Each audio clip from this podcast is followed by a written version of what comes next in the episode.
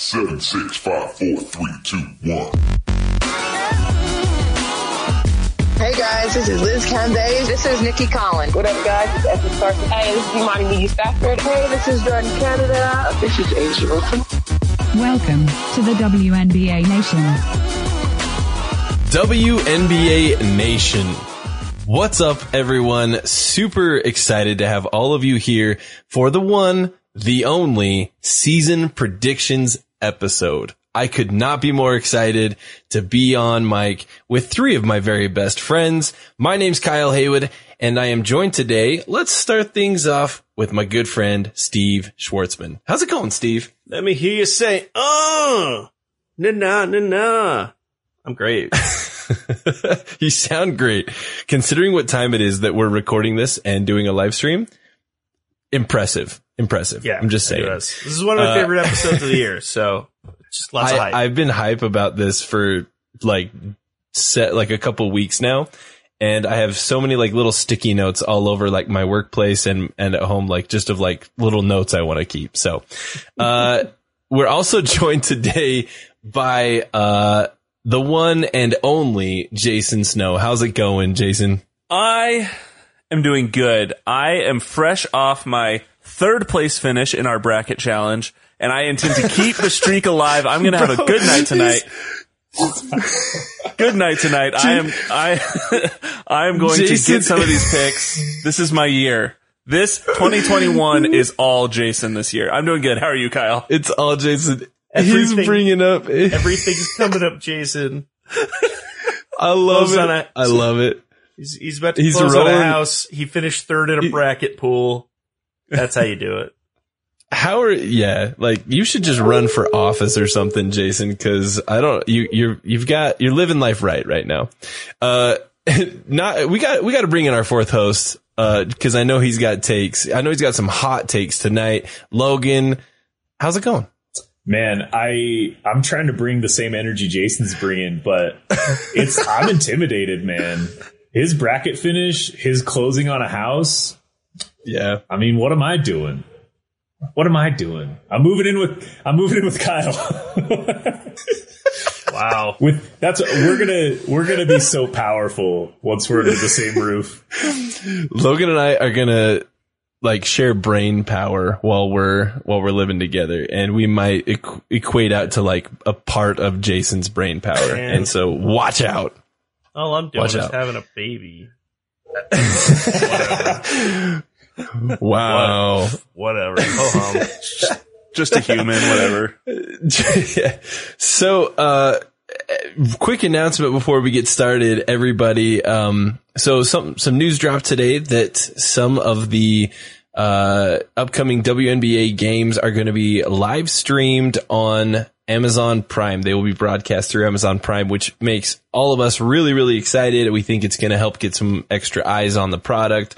Um, so super stoked about that. So if you don't have a, a current Amazon Prime subscription, you can hit that up.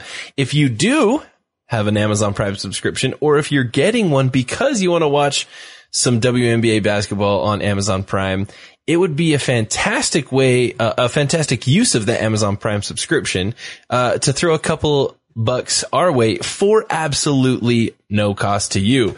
Uh, we record all of our episodes live on Twitch. That's twitch.tv slash WNBA Nation. And uh, if you have an Amazon Prime subscription, you can subscribe to our channel for absolutely free every single month. Um, and it sends a couple bucks our way at no additional cost to you. And, uh, and so wanted to make that connection. Uh, I'm sure I'll, uh, speaking of, we've already had a couple people subscribe to us tonight already for our, uh, our season prediction episode. So thank you to all of those who are currently subscribed and, uh, the rest of you who I'm sure are going to be following suit and uh, helping us, uh, put on, the best possible, production here. On behalf of the world class athletes that are in the WNBA. But without further ado, Let's make a quick call back to last year's awards and our predictions there.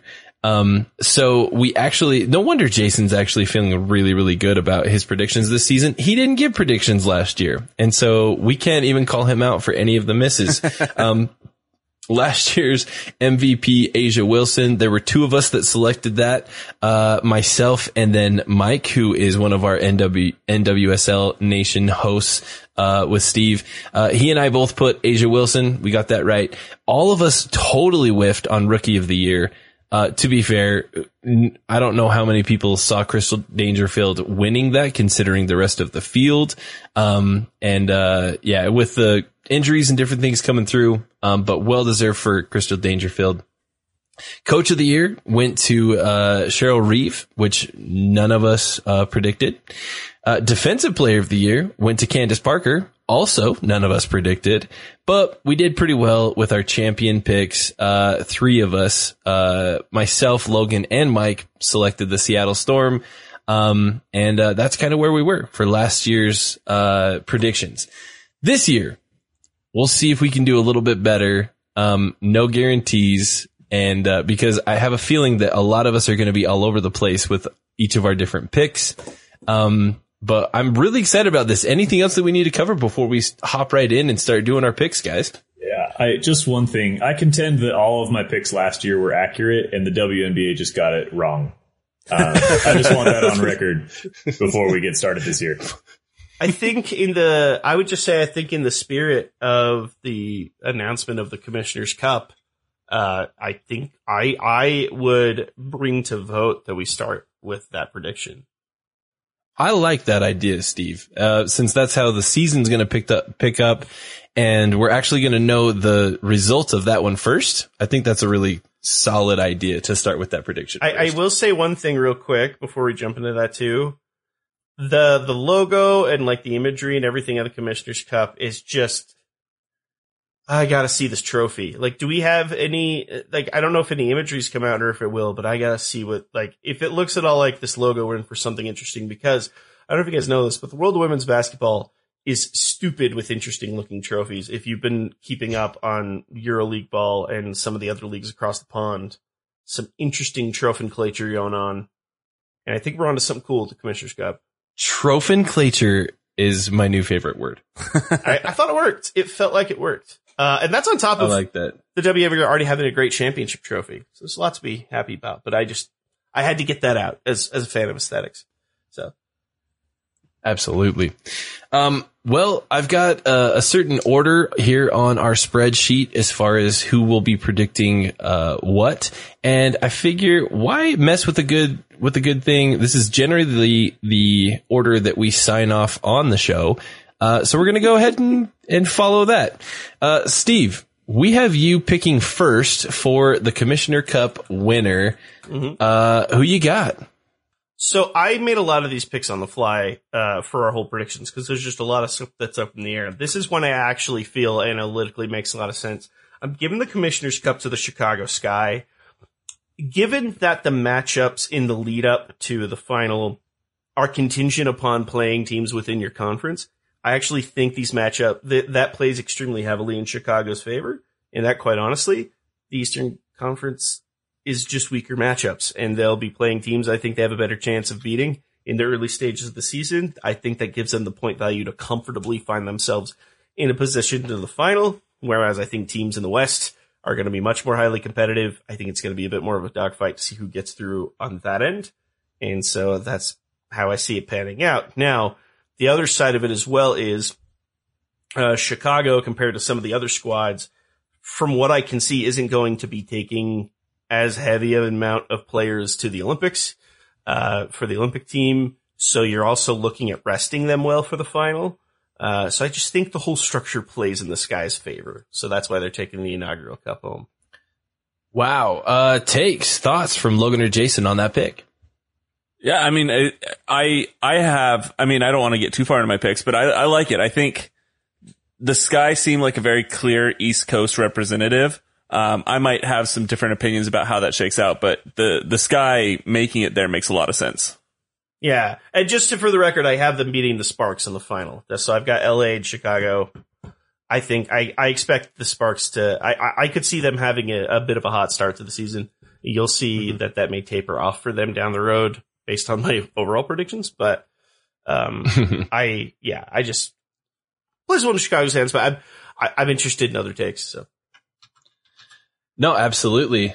And I'll go ahead and give my official prediction here as well for the Commissioner Cup winner. I think Steve, you eloquently put all of my thoughts together, like in the way that you said this. And I'm just going to say ditto. Um, Chicago is who I have predicted as well for the initial Commissioner Cup winner. Um, so I'm going to go ahead and go with Chicago and immediately just toss it straight over to Logan. Who do you have? Uh, I really like your argument about how the conference plays a role in this, and that um, one conference is kind of tougher to get through than the other. But I didn't think about that before I made my pick. So uh, my pick is the Minnesota Lynx. I, I think they come yeah. into the season with a big old chip on their shoulder. A lot of players that they've picked up from other teams have something to prove. Cheryl Reeve is going to want to win everything there is to win.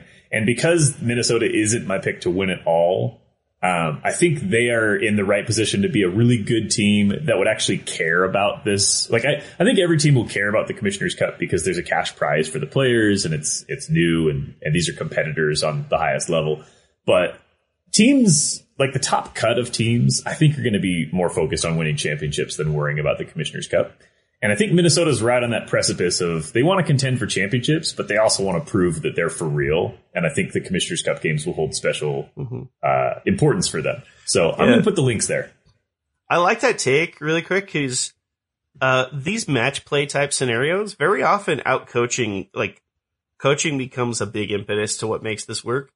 Cheryl Reeve might be as built for this type of uh, tournament structure as anyone. You guys already know how high I am on Minnesota this season if you've paid attention to some of our season preview episodes. So I really like this pick, Logan. Um, so I, I, again, I think that it's a really good idea that whoever comes out of the Western Conference would have a really good shot at actually winning the title.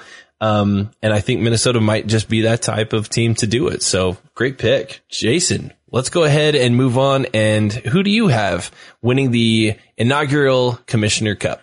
So I, I agree with Steve. I've got Sky coming out of the East. Um, I think the Mercury are going to have a hot start to the beginning of the season, and I actually see the Mercury coming out of the West and winning it all simply because Okay. Diana Taurasi decides that she wants to be the first MVP of the champions uh, of the Commissioners Cup, and therefore makes it happen. So I, I the the Phoenix Mercury that's my pick for uh, first ever Commissioner Cup champions. Helps That's that a really, really good take. helps that it's decided by a do or die game too, which is Yeah, very oh yeah. much Yeah. plays into her hands.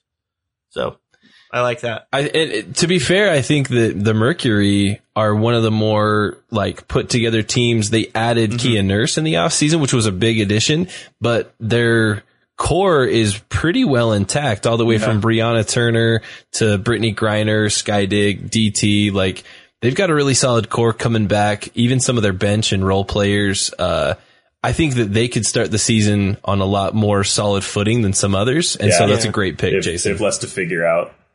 You'll see as we get further on in the show, like I, I have them coming in third as far as West teams in terms of my final rankings.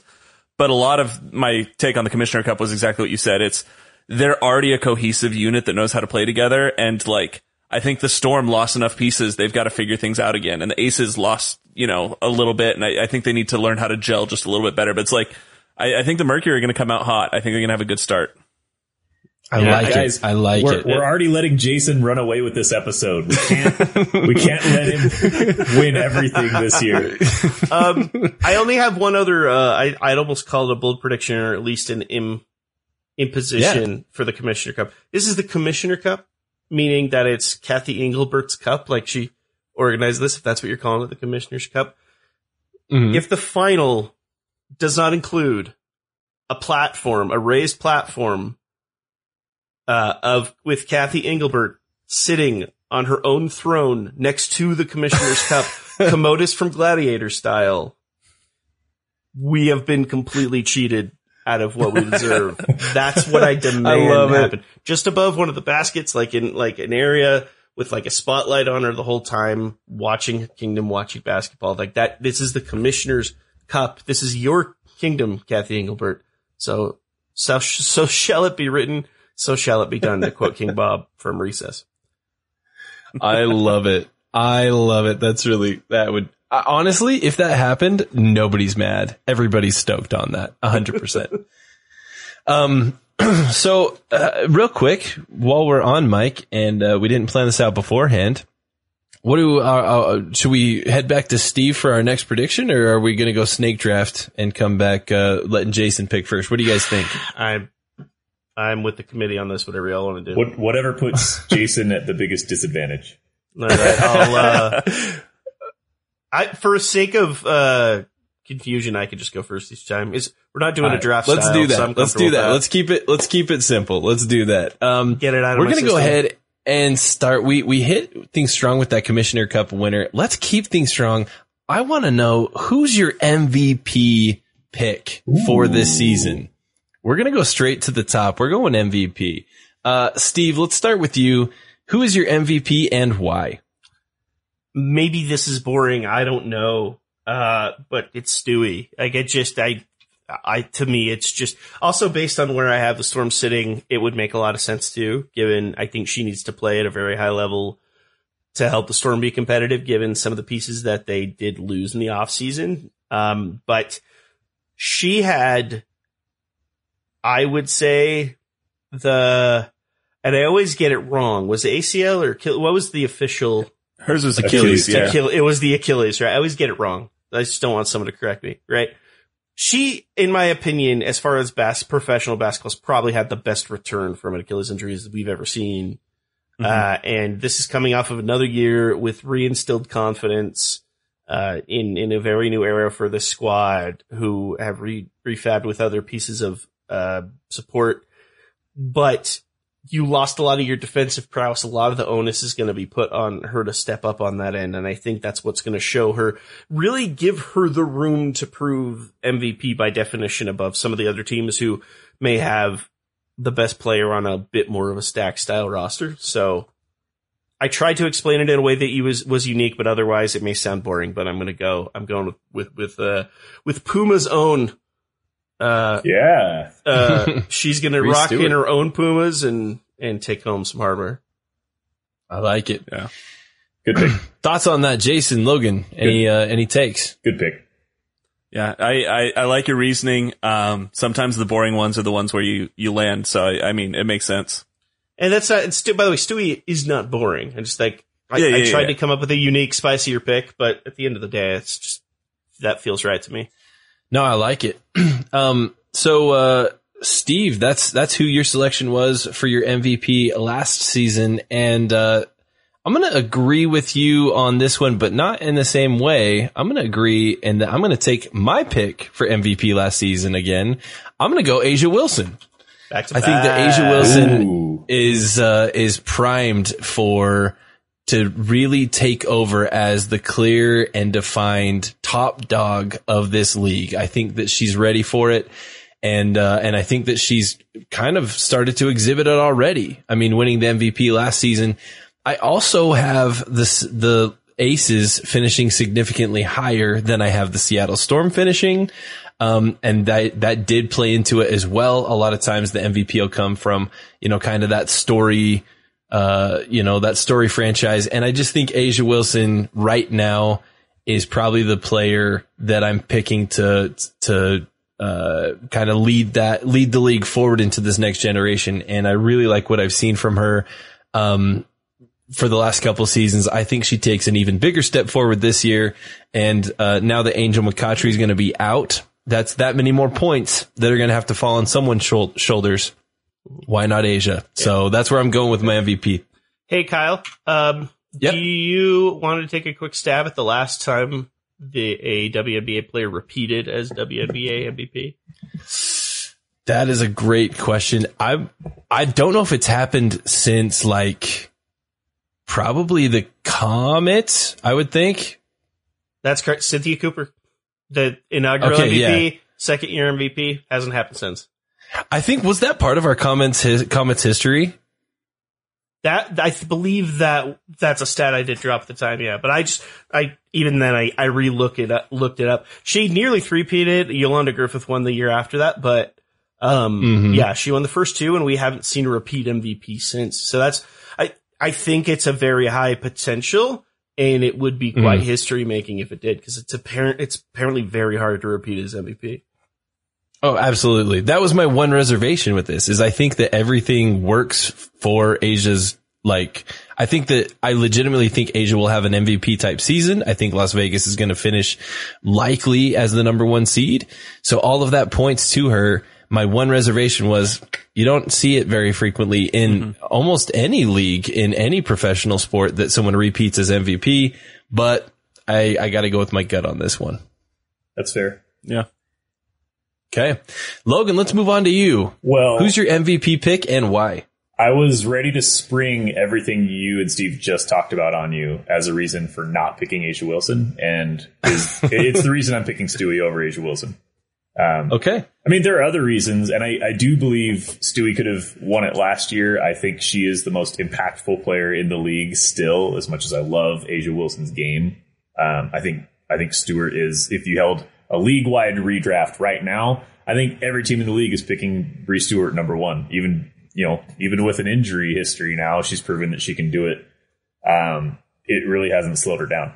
So I'm I'm taking Stewie both because I think she's the best player in the league and because I know she was in the conversation last year. So people are are there's already going to be like some fire to that argument. And what you guys just said, I mean, there's extreme voter fatigue when it comes to awards in the WNBA. There hasn't been a repeat MVP in a long, long time. I think A'ja Wilson would have to go so above and beyond the rest of the league stats wise in order to make a case for herself to win it this year. Um, and, and Stewie's going to be able to get maybe more opportunities to show how much she impacts the storm because if they lose the pieces they lost this offseason and the storm still finish, let's say top three in the league, it's probably be That's gonna be- impressive. it- it's going to be because Stewart is racking up some big numbers and playing some really good defense. And that's going to definitely turn people's heads. So I think she's going to win. I mean, she won in 2018. I think that's enough time that people aren't going to be like, oh, this again. And I think if, if the Storm have a top three season, it's going to be on, on her back. So I think she's going to take it home. I like it. Jason. Um, so I listening to you guys talk, I keep bouncing back and forth, but I'm going to stick with what I originally put on paper. And here's the reason why I have very little faith in voters. Um, I genuinely believe Fair. that they're going to look at who's the number one team. Then they're going to look, they're going to sort that team's stats based on points per game. Who's the top points per game person? And that's who they're going to vote for because I just genuinely don't believe they put much more Wow, thought into it you- than that. Are you are do you Okay. have a vote? Because that that sounds pretty much how everyone's voted for any Sounds like- ever. Yeah. Yeah, but but for that reason, I believe the Aces are going to finish number one. I believe A'ja Wilson will be the best player on the best team, um, and that's not what the MVP is supposed to be. But that's my vote. That being said, a a Storm team that finishes in the top three, I think Bree Stewart is a better pick. Uh, a Sky team that finishes in the top three, I think a Candace Parker would be a better pick. Uh, but I think that in the end, it's going to be A'ja Wilson for the very reason of Yeah. everybody knows her name. She's going to be the best player on the best team, and that'll be it. Yep. I am surprised. I, I, I got to say, I'm surprised neither of the four of us went the Candace Parker route because we all know that's going to be a headline grabbing story all year. Like if For the Sky are sure. playing well, Candace Parker is going to be getting the MVP buzz the whole season. Absolutely. I think I I was actually thinking that one of us would probably take Candace Yeah. uh in in that for that very reason. Yeah. Um and and to go with the two top vote getters from last season like makes us seem boring. Trust us, a lot of I I- if if my if I know my three co-hosts here as well as I think I know them, they all sweated over this decision every Yeah. bit as much as I did. Yeah. Yeah. it may seem boring to go Stewie A'ja, Stewie A'ja.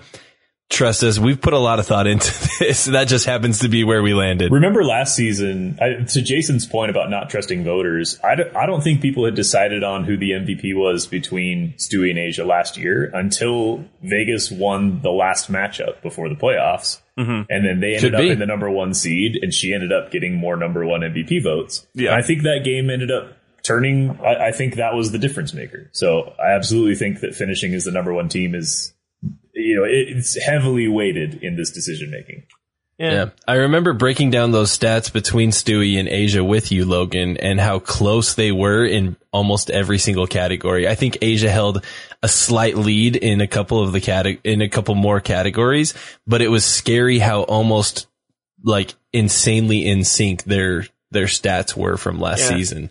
Now, I think you brought up Candace Parker, which I think for the reasons you brought up are valid. Uh, Elena Delle Donne's probably the other name that'll hit discussion because she did sit out the last season um, for a lot of reasons. One of those being healing her back. I think she has the potential to have that same kind of supreme rise. If it, if it helps Washington lift, that helps their cases. Also, if Deladon or Candace Parker find that, uh, you know, get that lightning in a bottle and make it happen, both have potential to hit rarefied air. They one of them would become only the fourth player to win three MVPs in their career.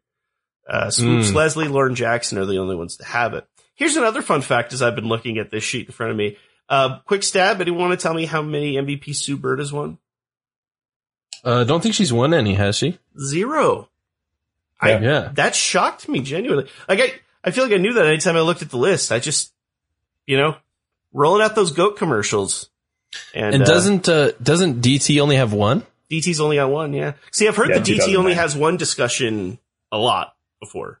Yeah. Like it's it's crazy that she's only got one. It's really interesting to me. I think a lot of it is just she played all those years with Lauren Jackson when Lauren Jackson was was raking Yeah. in MVPs. And Jackson won 2003, 2007, 2010. So every year it would have been Bird. It was Jackson Yeah. instead.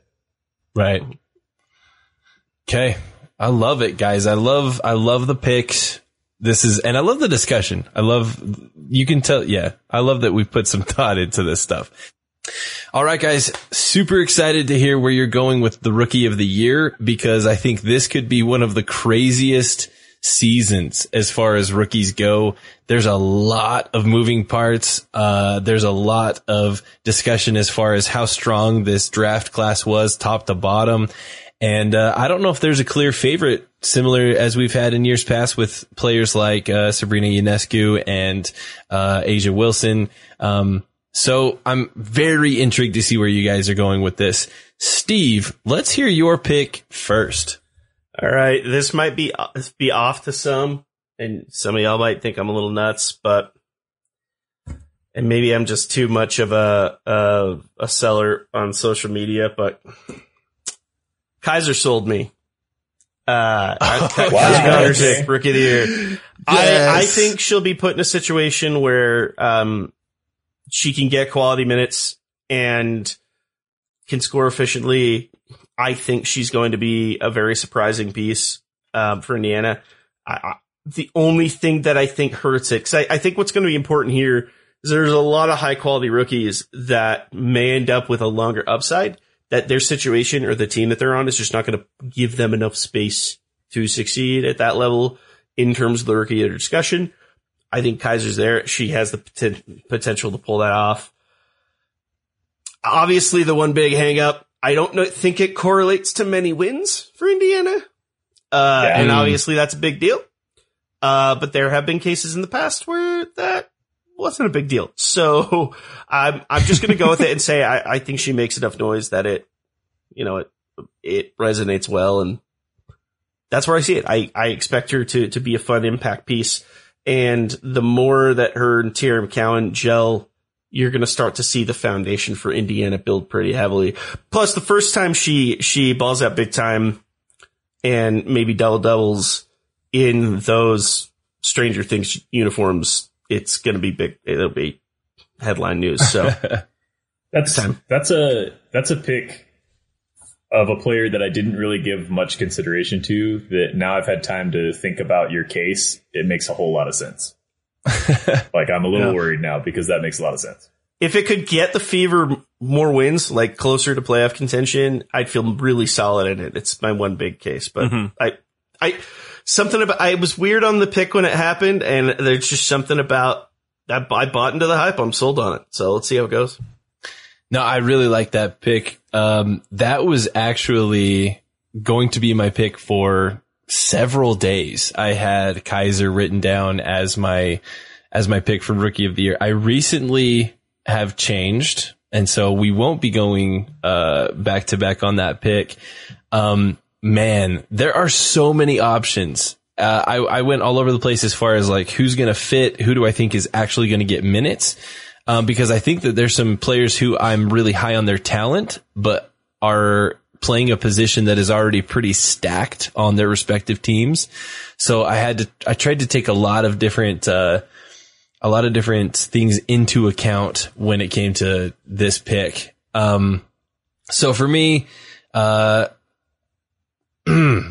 this is tough. This is tough because even as I'm doing this, I'm, I'm like second guessing myself. Uh, I'm gonna go with Michaela Onyenwere. Dang it, Kyle. yes. I was real close to making this exact pick. Yep. Me too. Well, because here's the thing. Here's the thing. I think that there's a couple players who have played very well, especially even in preseason. Uh, now I'm, I hope I'm not, if, if you want to use this stat later, go ahead. But do you guys know who is the current points per game leader in preseason basketball right now?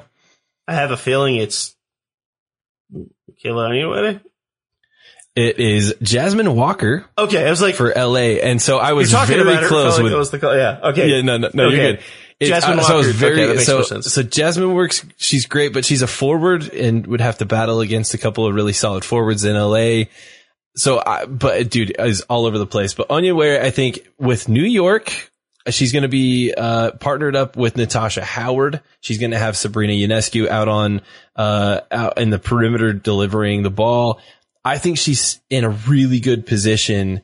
And if if the minutes turn out like I'm hoping they are, I think that she could really come out and and have a strong case, especially if the Liberty end up making the playoffs, which uh, I think personally they will. So there's a little spoiler alert for uh, for where I have the Liberty. Boy. So yeah, I know, I know. Hot takes. We're, we're we got some hot hot heat coming through, but that's where I'm at with my rookie of the year.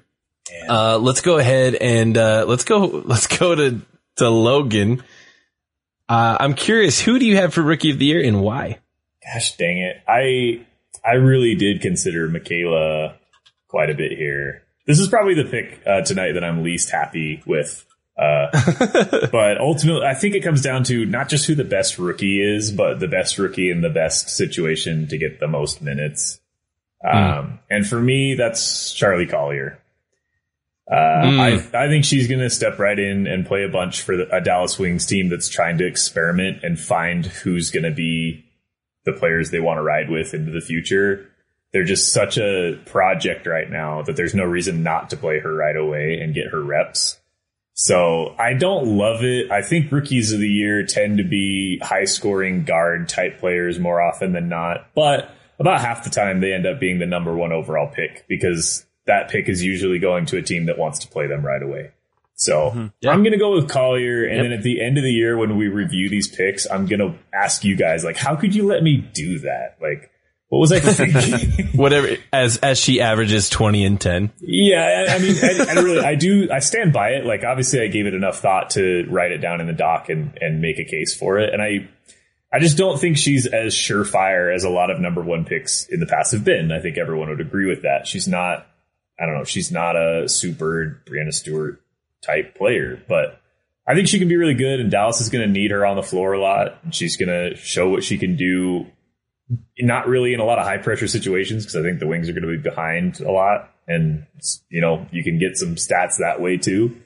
Uh, and like Jason, I don't totally trust people to watch games. I I know there are other rookies in this class that are going to get a bigger push. I think Kysre is getting a lot of attention. I think Aari McDonald will be a very popular pick for this award because people want to see what she can do. But I don't really think there's going to be enough of Aari on the floor in Atlanta to overtake what Charlie's going to do in Dallas. So I'm going to side with Collier here and then see what Jason decided to do for our last pick. Jason, what you got? I have been trying my best to do the the like really think it out analysis, like what's the situation, how are people voting, and with all of that, the name that I wrote down, and this is not my pick, was Awak Kuier. Um, and Yes. the reason is because I actually think she's more game ready than Charlie Collier, but everything else is chalk with what Logan said. I think she's getting a lot of minutes. I think I think she's going to be putting up 15 to 20 every single night, and sometimes those numbers are just overwhelming when when you're averaging that consistently. That being said, I want to go with a totally different pick. if I'm going with Okay. who I think is going to perform the best, not get the most points, not get the most minutes, I honestly have a, a very high opinion after watching some footage of Shyla Heal. Now she's going into Okay. Chicago and she's going to have to fight for minutes.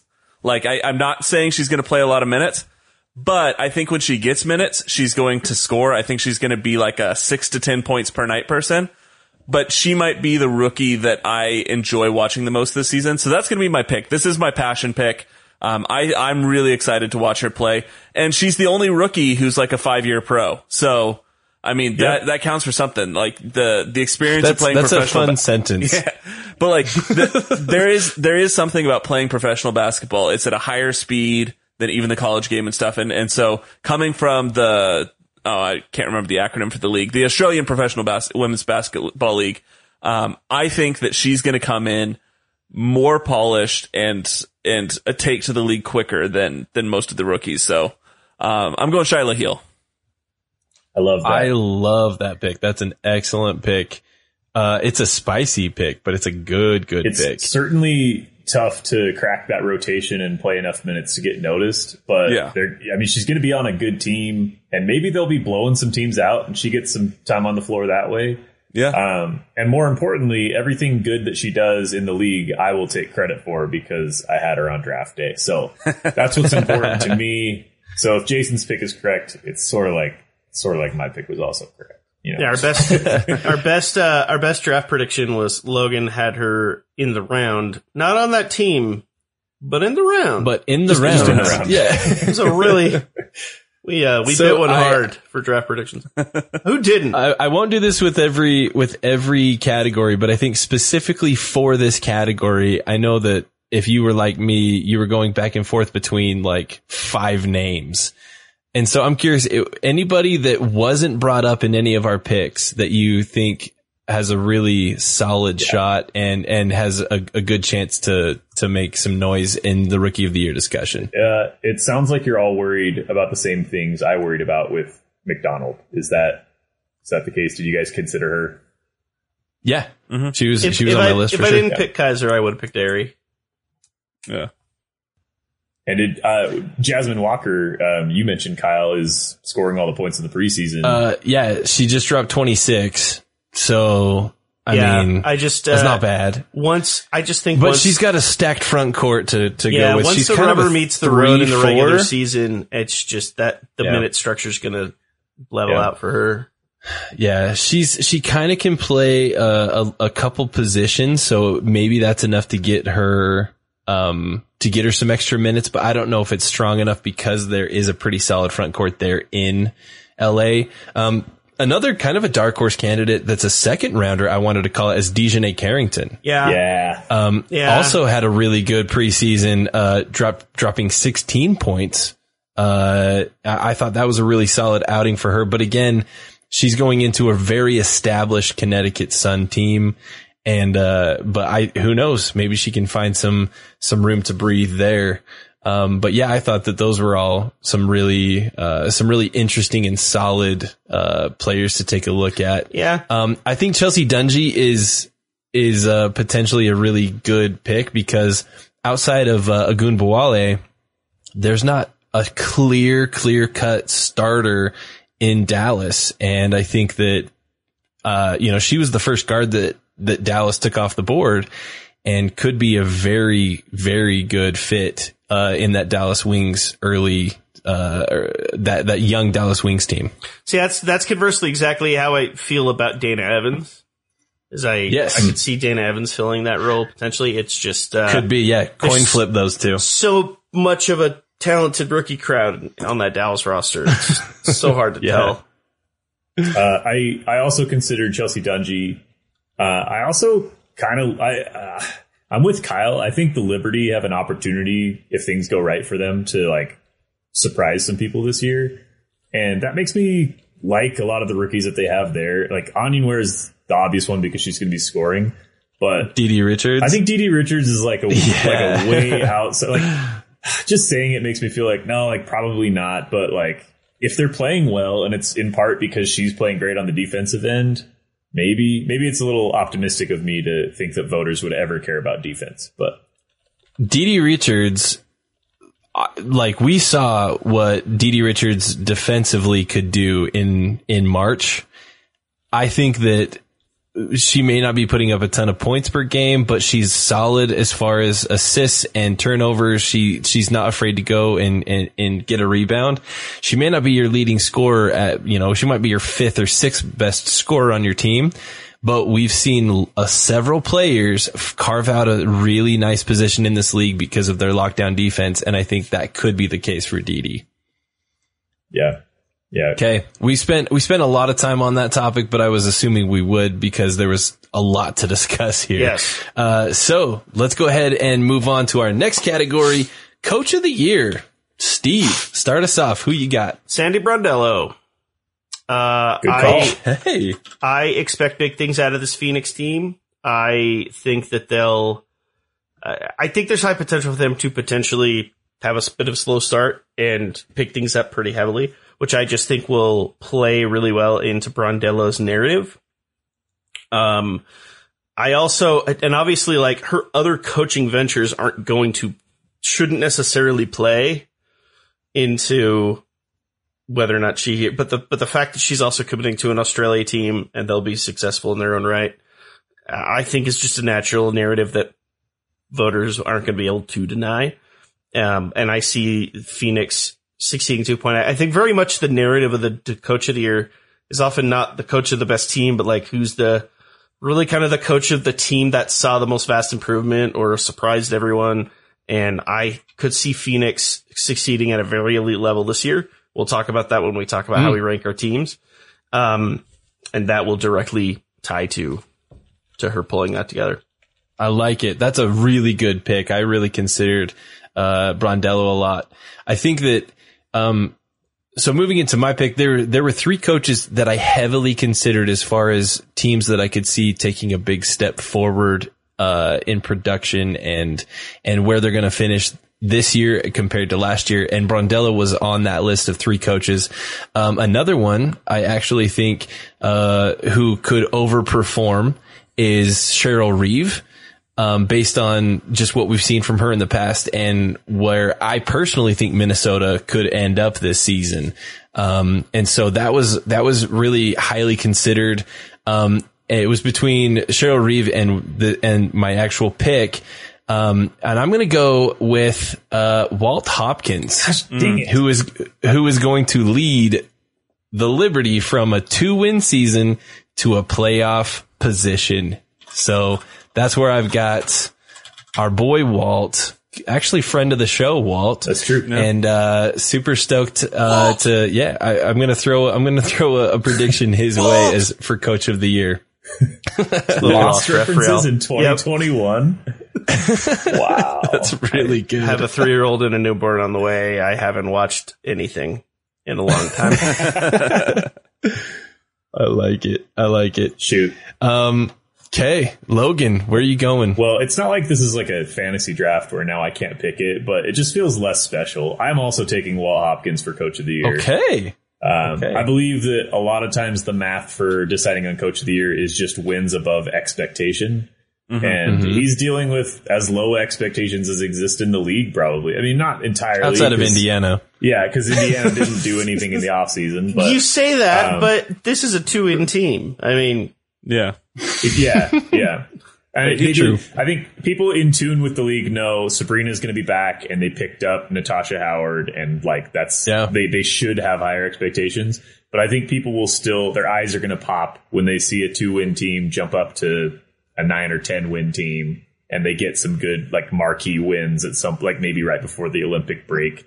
And I, you know, I also just think he's a great coach, and this is another case of people tend to get voter fatigue uh, for for all the awards. He, I don't think he's ever won it. No, he's only like a second year coach. So Cheryl Reeve won it last year. James Wade the year before. I certainly think I don't want to to to rain on anything that Jason might say, but I certainly think there are going to be some more popular names because their teams are going to be number one or two in the rankings, and um, I I I think that's deserved if they're coaching a great season, but. I think Walt Hopkins is going to be the, the guy that has his team performing above expectation the most this year, so decided to give him a nod. I like it. obviously I like it. Yeah. Jason. Yeah, um, I think that I I was tempted. I've got two names written down, and Walt Hopkins is one of them, but he was my number two, so I'm going to go with my original number one pick. Um, and uh, and Logan just alluded to it. I'm going to go James Wade, and Yeah. the Nice. reason I think that is because I think that with I, I I think they'll finish second, but I think they're going to look very dominant, and I think that the the visual of Chicago being a dominant team is going to to wear off on people, and so I, I think that he's going to get that momentum. And for some reason, people are still like when we see the Vegas betting odds, people are still sleeping on Chicago for some reason. So um, I, I think that he's going to perform very well, and as such, uh, I, I think he's got the the hardware going his way. Yeah, that's probably where the smart money is. That's a good pick. Solid. Yeah. Thoughts, uh, Steve, any, any takes on, uh, the other three picks from us? Um, the James Wade pick I think makes a lot of sense. I I feel like maybe I'm missing something. I don't I don't feel the Walt pick at all, to be honest. I I actually see this being a potential hot seat year for him.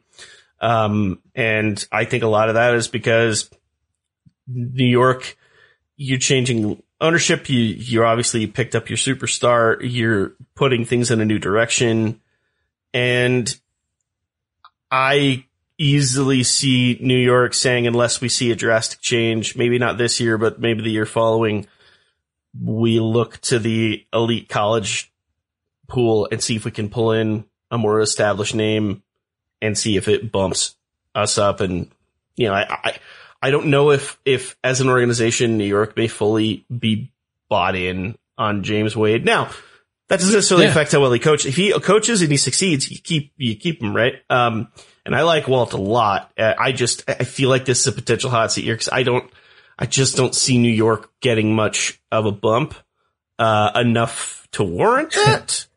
I'd be very excited if he did. Yeah, in fairness, if, if I would have known beforehand Kyle was taking him, I probably would have gone a different way. Cause I, I just, I didn't want to go chalk with, like, if everybody had Wade and, and Reeve and, and those guys. So I thought it was going to be like an outside pick and now like half our hosts have picked him. Gener- I, I just looked it up and no, no coach has won coach of the year finishing below 500. And Right. it's very likely the Liberty will finish below 500. Yeah, it would, Absolutely. it would take Absolutely. a real, it would take a real sizable bump. So I, Yeah. I think it's a good pick. I, I'd be thrilled if, if Walt pulled it together. It's just, uh, I, I just kind of see the opposite fate for New York, but Mhm. we'll get to that. We get to that. But I, I think it's a, I think it's a good pick. And if, if, uh, what Kyle's currently envisioning comes to fruition, uh, it's, it's a great argument. Uh, let's go ahead and move on with our last of the individual awards. I'm curious where you guys are going with defensive player of the year. So Steve, let's start things off with you as per usual. Uh, who you picking? I think last year showed that this award has a lot of narrative tied to it. In that how the defensive player of the year award almost boils down tells you a lot about how the league viewed the year and also what other things may fit in place as far as awards, which is why I think this year's DOI is, uh, DPOY is going to be A'ja Wilson. Um, if, Okay. if I think if the MVP ends up in Stewie's hands, the fit of, of defensive player of the year in A'ja makes a lot of sense. I believe she was the leading block getter last season. I may be off on that, um, on block percentage. Um, and, has been effective on that side, but I think that's also the side of the ball that hasn't gotten attention. And I think she's going to play at a level that's potentially going to get that uh, level of attention. Um, I think the her ability to control defensive boards, to affect inside shooters, I- you know, there's so much to what she can put together that's going to make that prevalent. And I very much feel good about the decision last year with Candace Parker. I I don't balk on that at all. I, I will say one thing is it did show how much narrative can go into this defensive player of the year move. And that's where I sort of see this going is, uh, you know, I, I have a vision in my head of Stewie and A'ja really going at it. And then if the decision falls in Stewie's hands, I could easily see voters saying, well, then let's hand this one over to A'ja. I like it. I think that I think that makes a lot of sense. I think A'ja actually has had really solid and underrated defensive seasons. Mhm. Um, and so I think that I think she makes a lot of sense um, for that. I think that a lot of people consider her, you know, oh, she's that offensive powerhouse. She's got that, you know, solid mid range game and and low post presence. But defensively, she holds it down and is a very, very good defender. So I like that. That's a good pick. Um, Mm-hmm. In fact, I think she would won. She was on like second team last year. I think she got second team honors. So Yeah. makes sense. Better, Um, better than Candace got, and she got the freaking award. So Yeah, that's she conversation won- we she can't won have right defensive now. player but of the year. yeah, Yeah, didn't Gosh. didn't get on either of the teams. Yeah. So, um, for my pick, I'm gonna go with someone who uh, may catch a few people by surprise, unless you're a member of the X Factor. Brianna Turner is my 2021 Yeah. Defensive Player of the Year. Very cool. Um, here's the thing: could have won it last year. Easily. Brianna Turner Got- easily could have won it last Yeah, year. got Had got a couple votes, I think. Yeah. Yeah. Um, a lot of people always look at Brittney Griner as that lockdown defender and, you know, like makes sense, uh, obviously. But in a year that Brittney Griner, um, was just kind of not really, not really doing a whole lot on the court, Turner stepped up and legitimately turned so many heads. I think that she's a phenomenal defender. Um, an underrated player overall. I think she gets overshadowed and I'm very excited to see what she does this season. I think that, uh, kind of alluding to what Steve, um, mentioned earlier that, you know, Phoenix could have a really, really good season. I think that that could in large part come from Brianna Turner stepping up not only just in the on the defensive end, but she's also stepping up a lot in like their in the in the Mercury's like social media presence. She's starting to become a little bit of a media darling and a fan favorite down there. Why not ride that all the way into um into a defensive player of the year award? I like this move. I would say, obviously, I think one of the media narratives is Brittney Griner simply being there makes this a really hard award for Brianna Turner, simply because people, you know, it's look you're trying to share the court with. Uh, that said, uh, you know, one piece last year people kind of overlook. Can- Candace Parker was sharing a front court with Nneka Ogwumike and was sharing Right. the court with Brittney Sykes playing off her rocker on the defensive end. She had an amazing defensive year and it still fell in her lap. I think if the numbers sustain themselves and if Phoenix success correlates to it, uh, it, it- there's a high chance because I think there are a lot of people who rendered votes and it woke people up to the idea that she's a defensive player people need to be paying more attention to. I believe she led the league defensive rating last year. Uh, I think Um, you're I think you're right. think She she- was I know she was yeah. top maybe maybe 3. Yeah. She might have And she was really, She might have had that, though. She was really high on defensive win share as well. Uh, you know, I think so like the, the stats kind of support it if, if she maintains what she put in last year. like it. Logan, I'm curious where you're going with this one.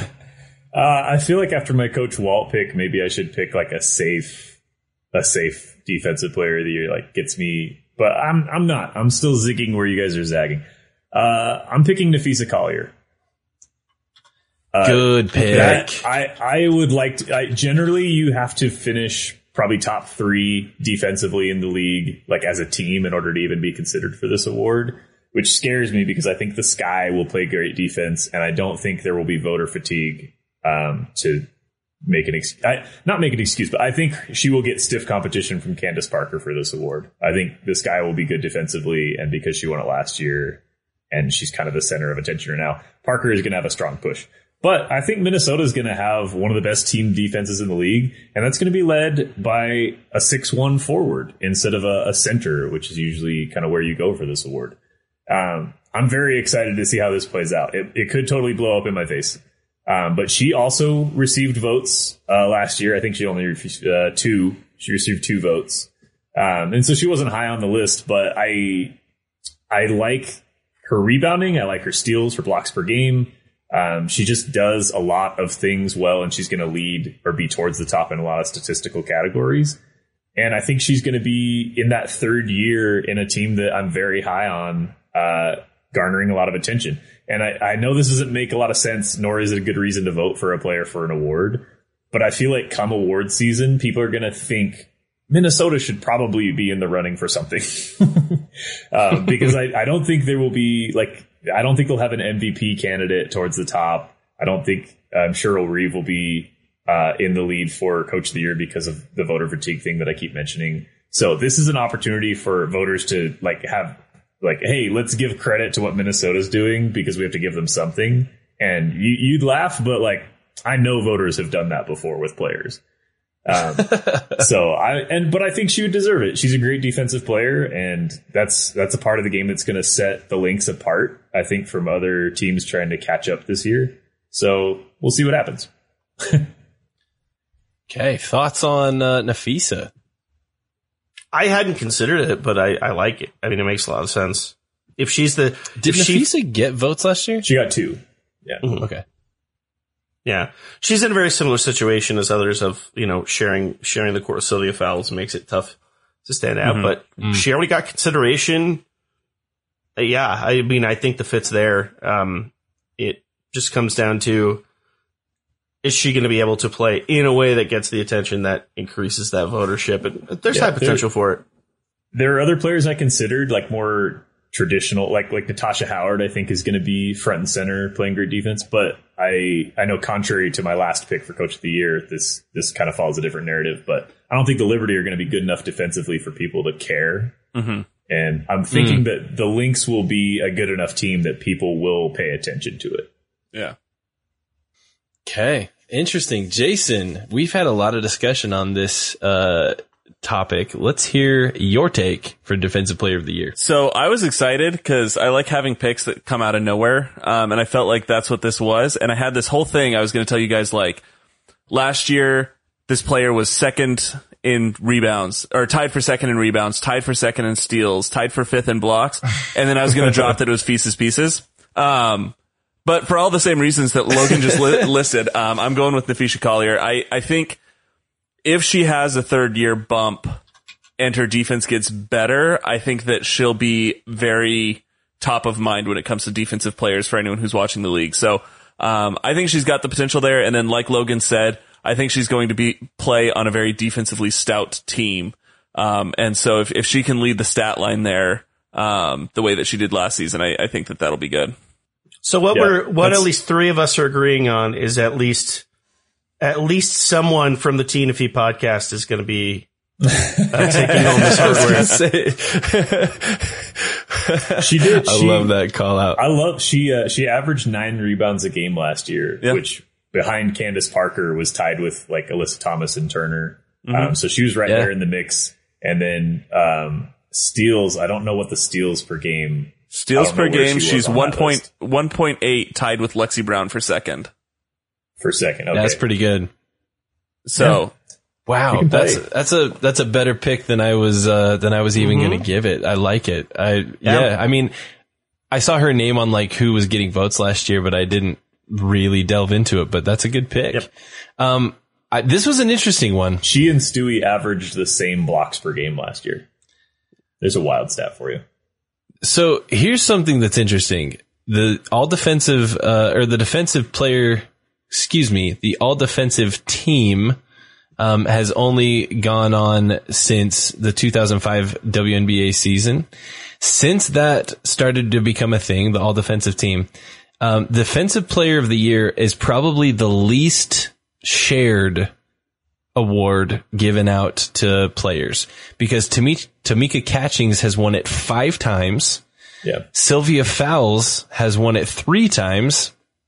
Uh, Beard out of LA won it twice and Brittney Griner has won it twice. There's only a handful of players who've actually won it only once, uh, because everybody else is multiple time, uh, winners of this award. So, So what you're telling us is contrary Parker has to already won other awards, I'm saying, I'm saying it could be a Candace Parker. It could be a Natasha Howard. It could be a Sylvia Fowles or Brittney Of the awards to go back to back, this is the one that you have the highest potential. So Yeah. so Candace repeating is not out of the question. if Sylvia Fowles won, she would have an an absolute an actual decade between her first award and her and her last award or most recent award in this category, which would be really really cool. That's also what makes it really difficult to determine whether there's like a, a position preference at this award because you'd think like, oh, like it's a center award, Uh-huh. like the, the Yeah, it's a big. you know, but actually it's a center award because Fowles and Griner and Catchings, or not catching she's a forward.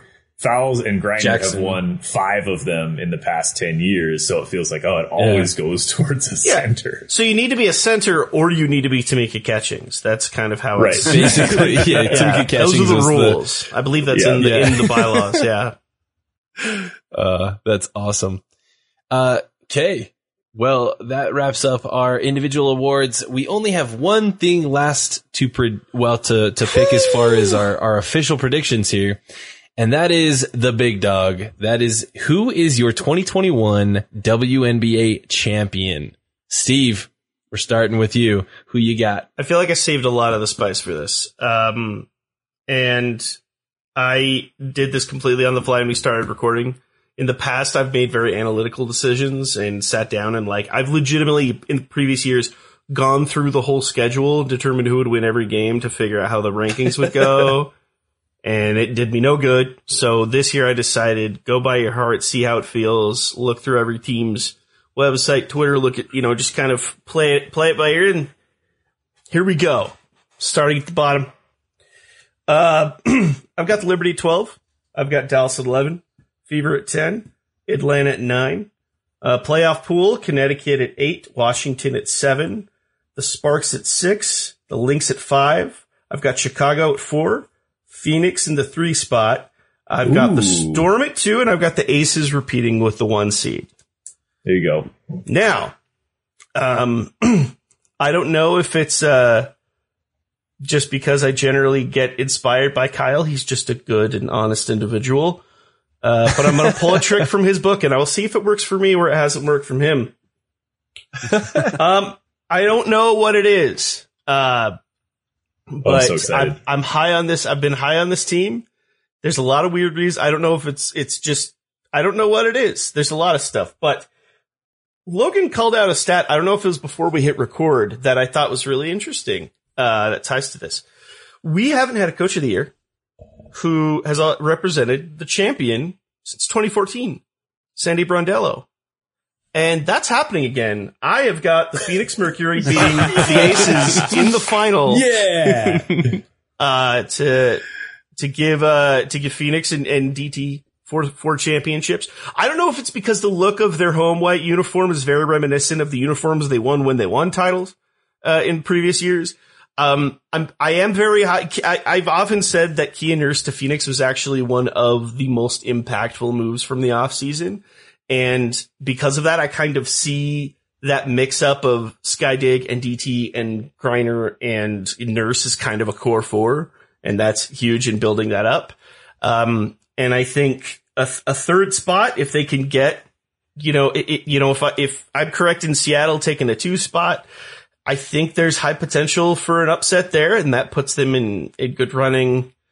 Um, but I don't know. I, it just, it, it just feels right. And also it's been a while since one of us wildly picked Phoenix to win a championship. So I thought, why not let it be me and let's see how it goes. It's been, we had one So- se- we had one season away from that, Every- and we're right back. Everyone, and in, I love it. Everyone in chat tell me I'm nuts, but that's uh, we're That giving this one to the X Factor and the Mighty Mercury. is freaking rad. I love that a lot. That's so much fun. Here's the thing. What I love so much about this pick, two things that I immediately noticed. One, curly hair power. All right. Because Steve is, is, Steve's wife has, has some phenomenal, like just absolutely beautiful hair. And as soon as Kia Nurse left New York to go to, to Phoenix, I thought this has got to be Steve's new favorite team Just because to- I know he loves Nurse and I love he knows. I- I, know, I didn't love he make know- that correlation, he, I but know just- he loves Skydig. I didn't make that correlation for just to illustrate this to to everyone at least watching on the Twitch stream. You know, that's that's my wife and my dog, and that's my son.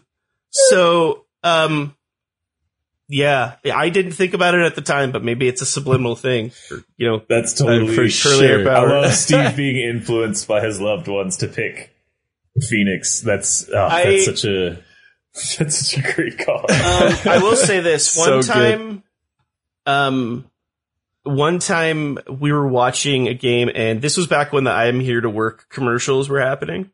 So Skylar Diggins Smith was one of those commercials, and Jenny saw Skylar Diggins Smith and saw her hair and legitimately said out loud, and if you know Jenny, you know what a big compliment this is, said that her curly hair was, quote, Keri Russell good.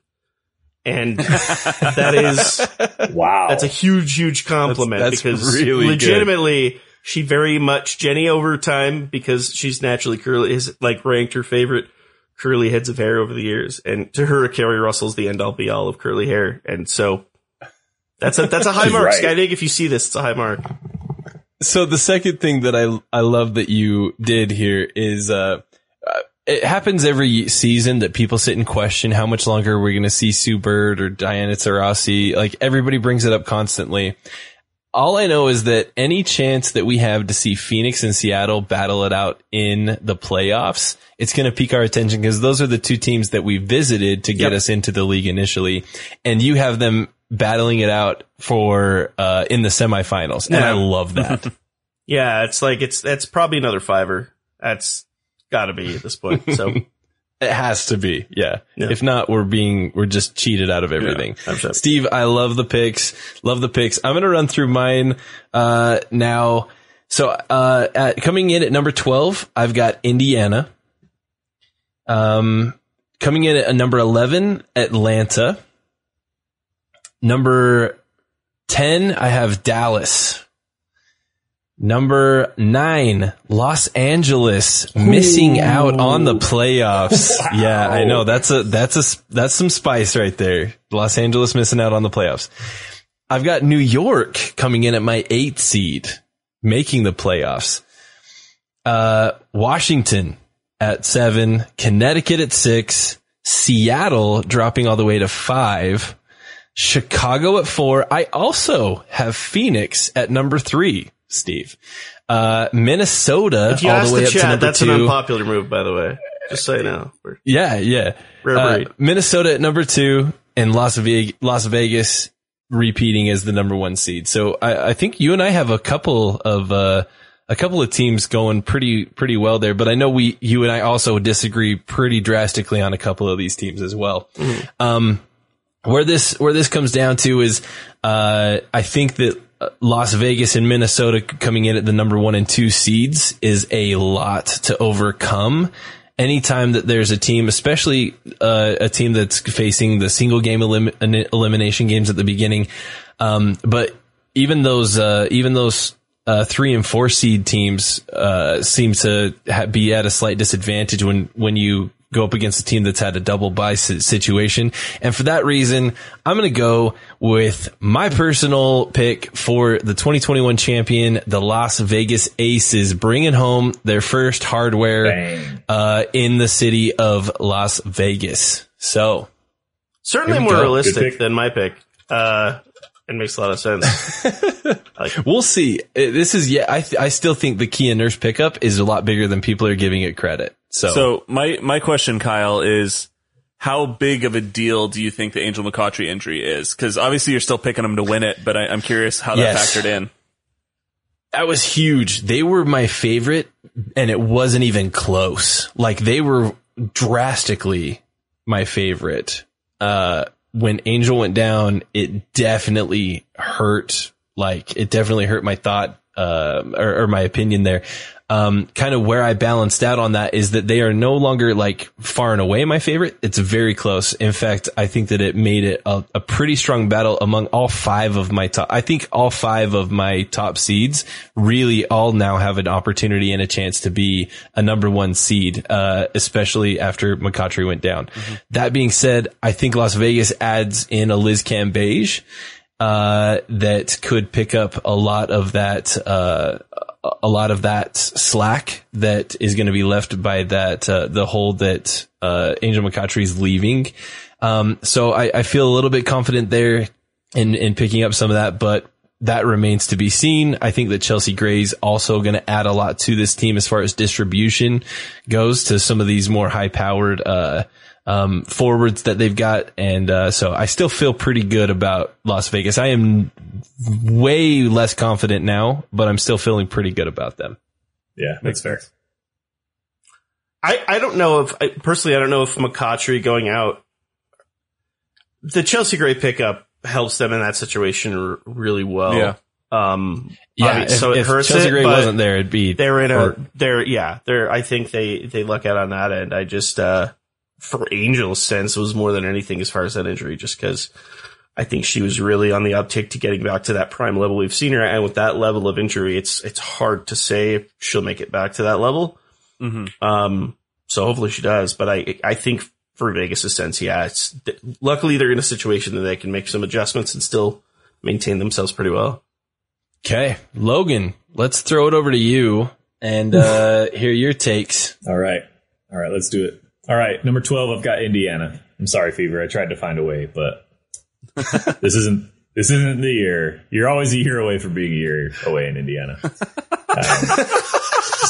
Um, so, He's not Jason talking and about, I he's not talking about the fever well. either. That's just, Just that's just, yeah. That- Jason, that has to be the sound. Can we pull that sound bite and put it at the beginning of the episode before, like, Yeah. before Our, all our little this plays? our little teaser to- tweet that we send that. out. That's got to be the teaser tweet, and yeah, maybe a show intro before our uh, before our our Golly. like intro music. I love that. That's a great quote. I'm sorry, Fever. Oh, Uh, if there's anything on the fever uh, fever uh, chalkboard in the locker room, that's going to be it right there. Logan providing the chalkboard If you ask Logan, I don't. Yeah, If you ask Logan, I think he naturally would assume that the Fever haven't won a basketball game in like seven years. Because he's like, uh, see, you're at the bottom again. Like they were like three games out of playoff contention last. Like, not ideal, but not like bottom feeding. But I do get twelve though. I'm going to say that much. But I do was get gonna say, twelve. but you get it. I do get, it. 12, yeah. I I picked a I picked an Indiana player as a rookie of the year, and that's a part of why I bumped them as far as 10. So, there you have it. Right. And it's, if someone on Twitter wants to get in a fight with me and be like, I think they can be 10, I'll be like, fine, I, whatever. Like, Yeah.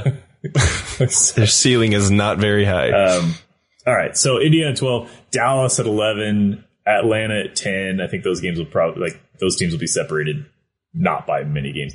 Uh, I do have New York sliding into ninth. I don't think they're going to make the playoffs, uh, but I think that Natasha Howard and, and other pickups that they made, uh, Betnijah Laney's going to have a good year. I think that's enough to maybe have them finish a game ahead of Atlanta. So good for them.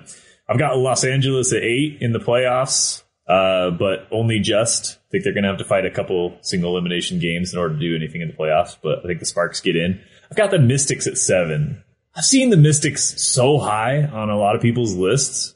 Not really in this Yeah. in this company, but on Twitter, I've seen the Mystics at like two and three. Guys, go back and listen to our team preview episode. It's not the same team as their championship team. It's not what you think.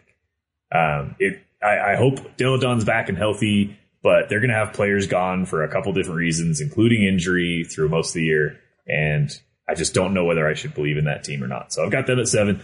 I've got Connecticut Sun at six in their typical disrespectful, we're going to ruin somebody's night in the playoffs, number six. Uh, Phoenix at five, Minnesota at four, getting the first of the, the buys. I've got the Storm at three. People are probably overreacting now to the Storm. For a little while, they were like the favorites to win again. And it was like, no, like they've lost a lot. And now people are going the other way and they're like not considering them a threat. They still have the best player on the planet. I think they're still going to be a threat. Um, and you, you know, more time for more, I don't know, Jewel Lloyd can step up and shine a little bit more. There's going to be opportunities for the stars on that team to, to do their thing this season. I've got the Chicago Sky at two, barely losing out to the Las Vegas Aces at number one. Uh, that's that's my list. Uh, I I definitely played around with each of my top three seeds winning it all this year. Uh, I really I, I know it would have seemed like a boring pick, but actually I think picking Seattle this year would be kind of saucy um, because I don't think they're expected to repeat like many champions kind of are. I, I think everyone knows that's a different team. Um, but like Kyle, I ended up settling on the Aces. I think I've got the Aces as uh, as my 2021 and WNBA champs. Uh, I'm kind of I didn't do this on purpose, but it's the reverse of what happened last year, where A'ja took home the MVP hardware, but Stewie got the title. Uh, I think the reverse happens this year. Stewie secures herself as as a multi MVP award winner, But I think Vegas and and honestly, I think the finals matchup is going to be Vegas over the Chicago Sky in a matchup I badly want to see, and I think a matchup that like both those teams are going to play chess matches against each other every night. Um, it- easily that can go five games, but I'm not going to take the Sky, even though I know there's a lot of momentum for for being a title team this year going on with Chicago fans. I am going to take Aces. Uh, A'ja Wilson's going to get it done. We've we've been saying since she was a rookie that it will it will surprise no one to see A'ja Wilson hoist that trophy someday. Like she's going to win a championship in her career, and I think this is the team and the coach that can do it. And everything Kyle said, I completely agree with. So let's see it. I think Vegas's year is going to be really fun. Now, I will say this much.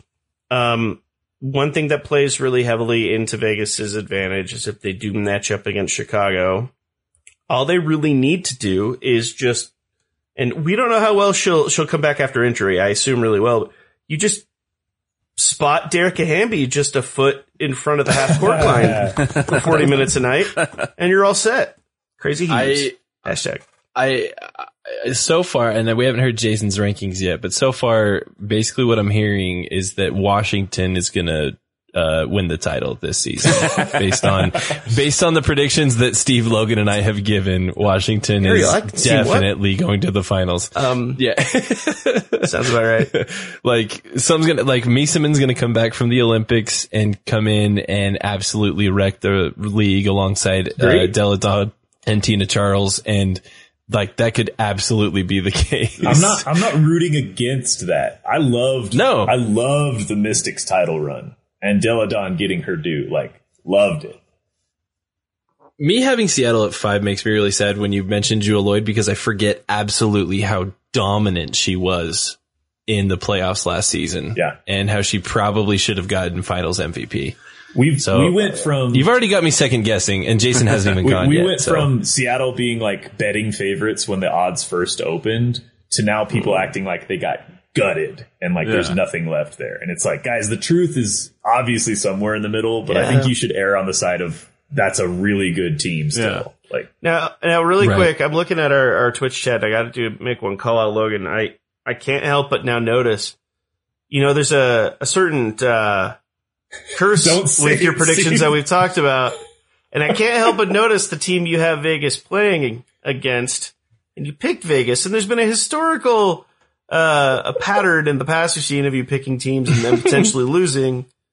In this case, they'd be losing. Oh, gee, is that a Chicago Sky how you were? What's going on? What's going on here? He's It's reverse jinxing. We've already talked right to now. Illuminati. I Now don't- it's all making I sense. I don't know what you're talking about, Steve. I, I picked with my heart.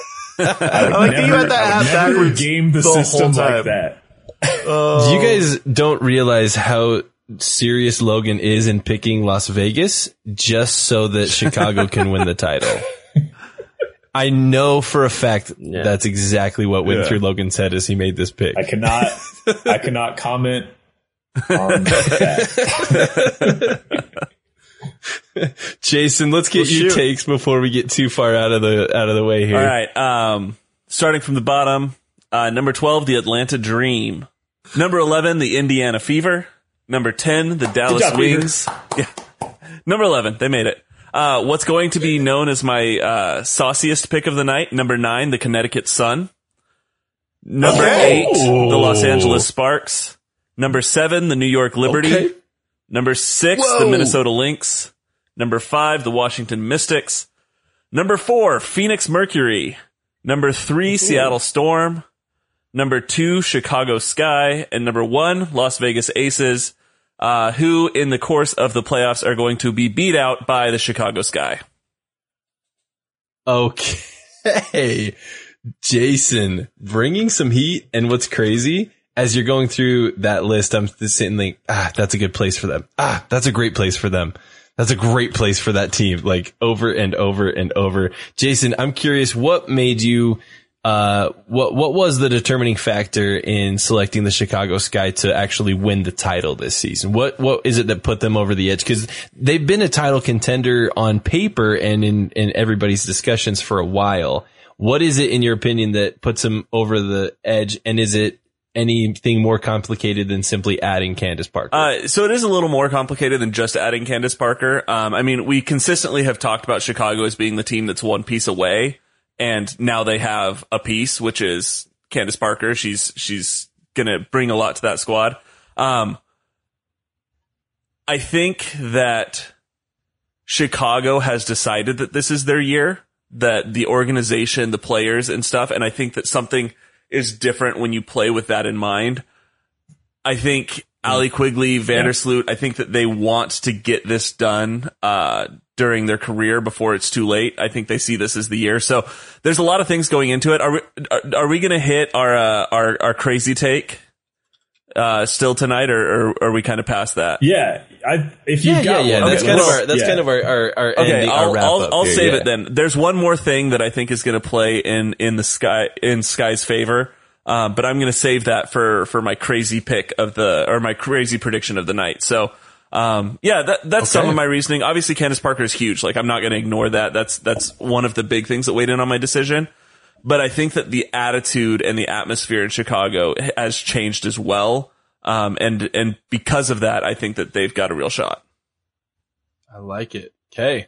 Solid. Any other comments or, or, uh, or yeah, any other thoughts on Jason's rankings or his championship pick? Uh, I, I too was overwhelmed with the gravity as he was going through each pick of holy crap. I think Jason is nailing this until like I, New York at number seven is like too bold for me, for my taste. Mm-hmm. But everything else is like, hmm, he seems to know something I don't. I did. I, Connecticut missing the playoffs is, is pretty hot. what am yeah. I? What am I missing with New York here? Because I, I have them budging very little. I think what it is is we all expect their ceiling to grow, Mm-hmm. and and there's no like there's no formula for knowing how much. Yeah. I, I think playoffs is asking a lot because that's basically asking them to go close to 500 or above 500, and I just don't think that's going to happen. But it's just this sense that like all the other below, like like not going to make the playoff teams, didn't really do anything that got us really excited, and New York did enough to get us excited, and we just don't know where we need to rein that in.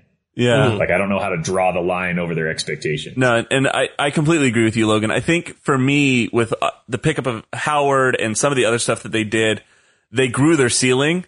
And then the question is, it's like, okay, well, how artificially suppressed were they last year after losing Ionescu right at the beginning of the season? Like, like where should they have finished last year? And I'm like, okay, well, if last year I think they should have been like an eight win team, maybe.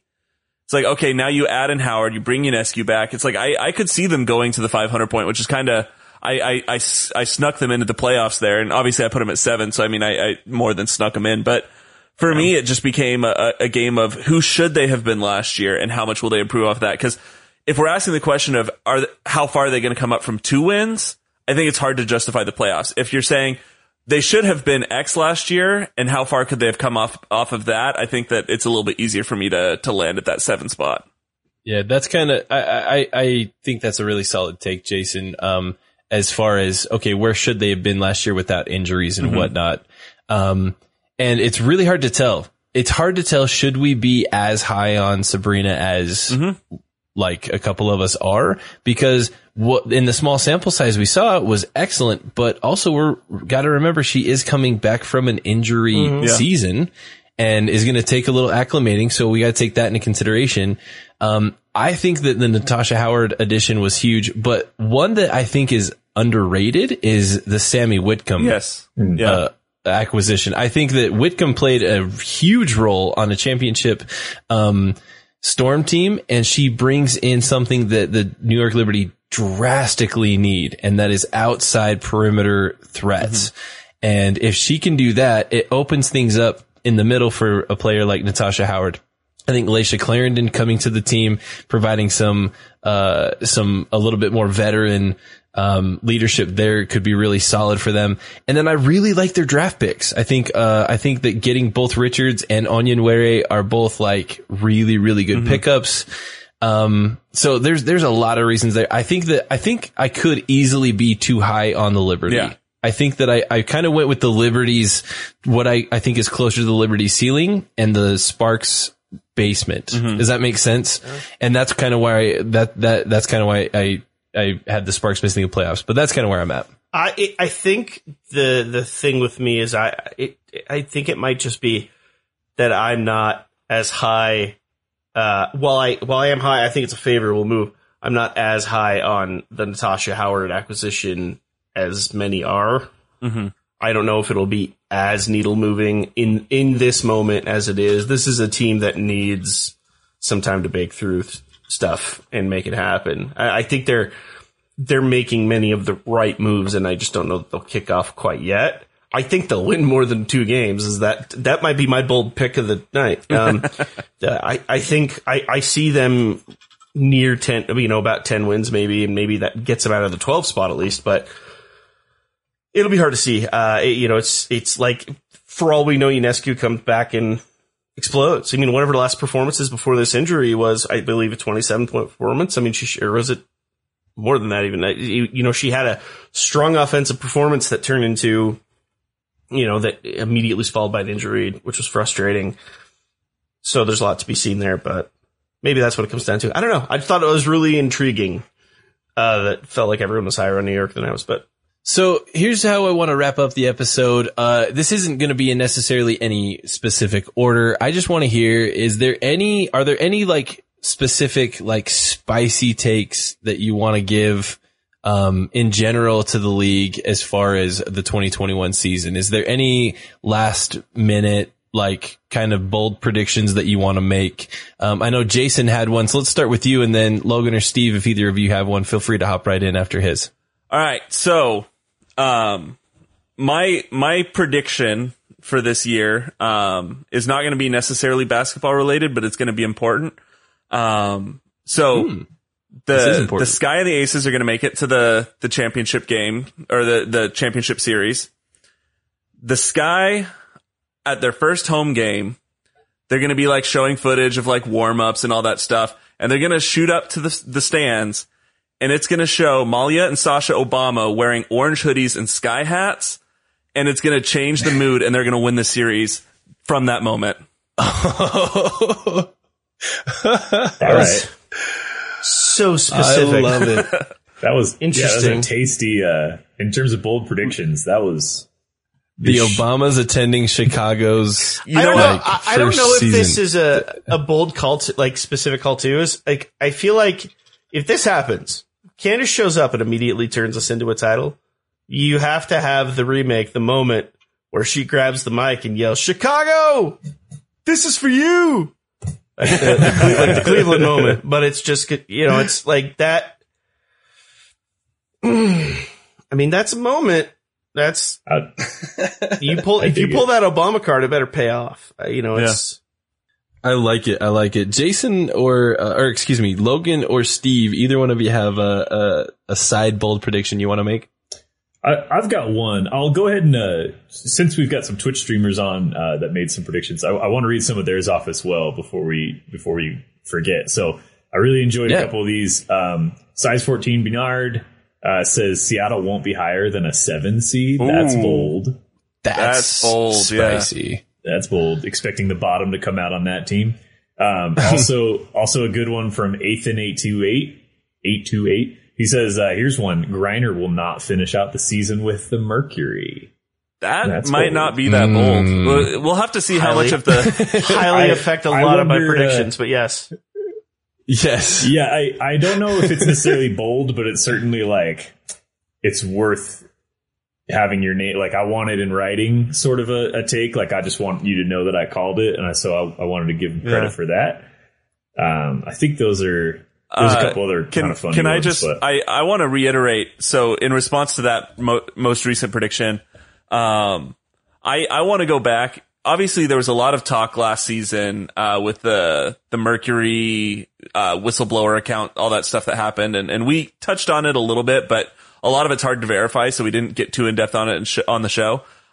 I, I'm going to respond and say I think she's happy there. And really what's going on is that Doppler created the, uh, the Mystics whistleblower account and is just messing with the, or with, messing with the Mercury. So yeah, Mercury, Mercury. sorry. Yeah. that is a dark ass prank, Dops.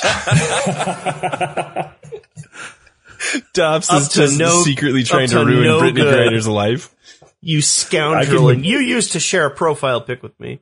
I, I can say pretty safely that that would be the like the most like the best thing a mascot's ever done. Like I, I don't, this this is going to be such an old man take, but I don't I don't get a lot from mascots. They don't add a lot to the game for me. But if they start tampering Okay. in the off season, that's different. We're talking. Outside of Ellie the elephant, okay, thank you. We're talking mascots now. I might have to look and shift my Liberty pick because Ellie the elephant bumps the Liberty significantly. Yeah. they might be a four seed that's now. definitely Yeah, worth a there- couple there's like wins. three wins in Yeah. having Ellie the Four elephant. seed. Yeah. But Jenny Uh, said yes. Jenny Clyde- specifically called out, told me that the Liberty are her team now because of Ellie the elephant. That is a an absolute money mascot. I'm pretty sure that Logan's significant other had uh, similar thoughts, and I know that my wife, Clyde, especially, she went, um, "Who is that?" And I s- and I told her, and she said, uh, "When can we get out to a New York Liberty game?" Worldwide. that was her first Go question. worldwide with Ellie elephant. It it might be asking too much in a year where we already got a lot of W merch, but an Ellie plush would be welcome in my home. oh, an Ellie T-shirt. I would will- like an I'll Ellie right- T-shirt. right there on my stand. It'd be perfect.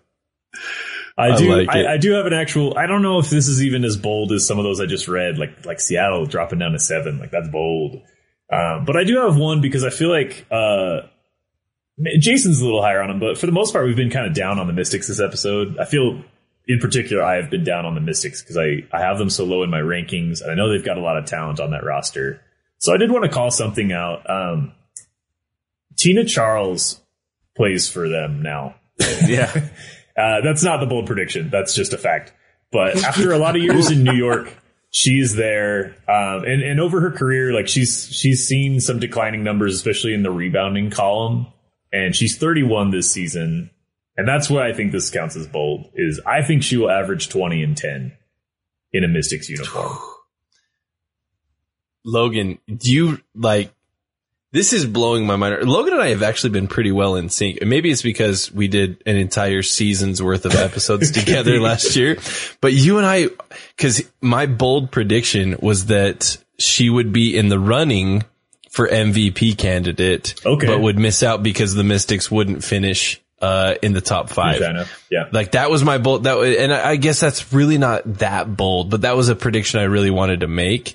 Um, Yeah, was was just discussing the effect that Tina Charles is going to have on the on the Mystics, and as soon if people on Twitch can can verify this, my reaction, my physical reaction when he started talking Tina Charles was. I yeah I was I was kind of mind blown because I that's Yeah, exactly kind of the area I wanted to go with mine. I think the Mystics' road ahead is still rocky. I, I still am confident in where I have them finishing in the regular season standings, but she's never averaged, uh, excuse me, once she averaged 20 points a game. She averaged 21 and a half in 2016 when she was 27 years old. And that was about the time her total rebounds were dropping off. She, at the front end of her career in Connecticut, she was averaging above 10 rebounds and then that's tapered off. And the last two years, she's averaged like seven, seven and a half. So this is asking for both that to jump up and for her points per game to jump back up. But I think with what's surrounding her, um, even in a struggle, ah, not a struggling season, but even in a rocky Mystic season, 20 and 10 from Tina Charles, and yeah, some talk around maybe she should be in the MVP combo. Dude, I I like it. Uh, Steve, did you have a? Did, Logan kind of literally just took mine that I was I was planning on dropping. We've so, all prefaced so Steve, it I'm, this- cur- I'm curious if you've got one. We've all prefaced it this way, so it's I, I, hard. I tried to decide if it's a bold prediction because it's something that's started, but I think we'll continue to. I think we've seen just the beginning of this anti Nike shoe deal avalanche. I think it's going to continue, and I think we're going to see some more very prominent names involved in it. Obviously, we've seen Puma, we've seen Converse. Um, I think Under Armour is going to make some noise. Uh, I obviously we may see some more names come out of like the Adidas Reebok world, but one that really stands out to me.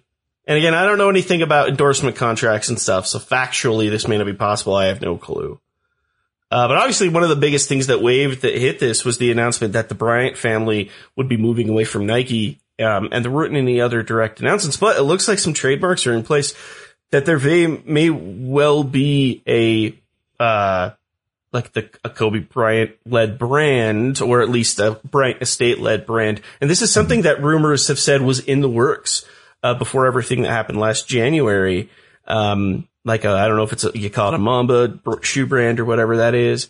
Um, and given the status of their close relationship, I think at least to kick it off, I think Jewell Loyd's going to end up being the face of that brand.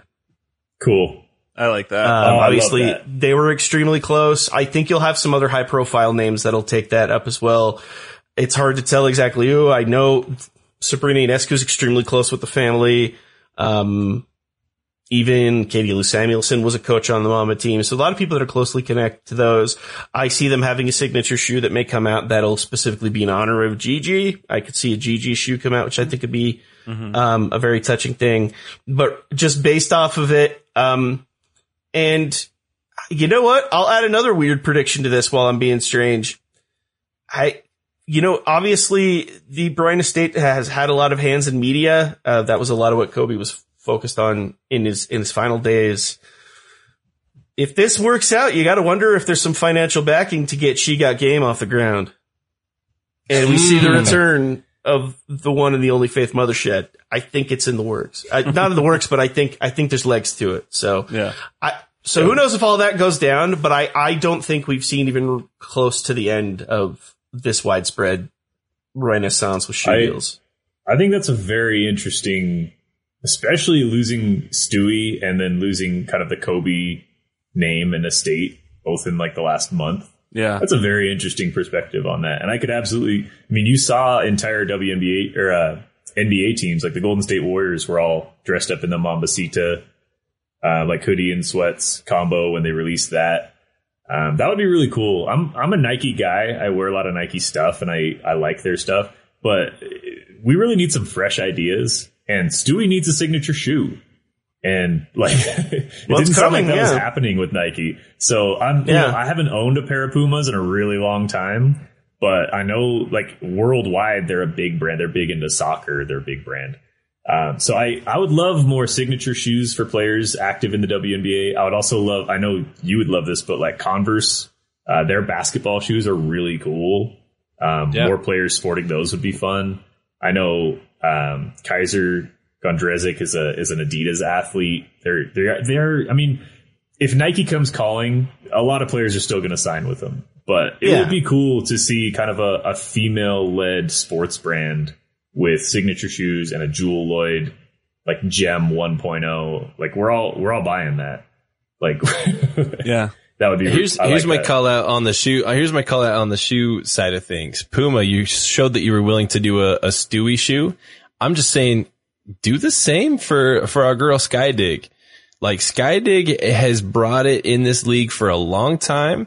Um, has exemplified so much of what this league is about, and she's been with y'all for a while.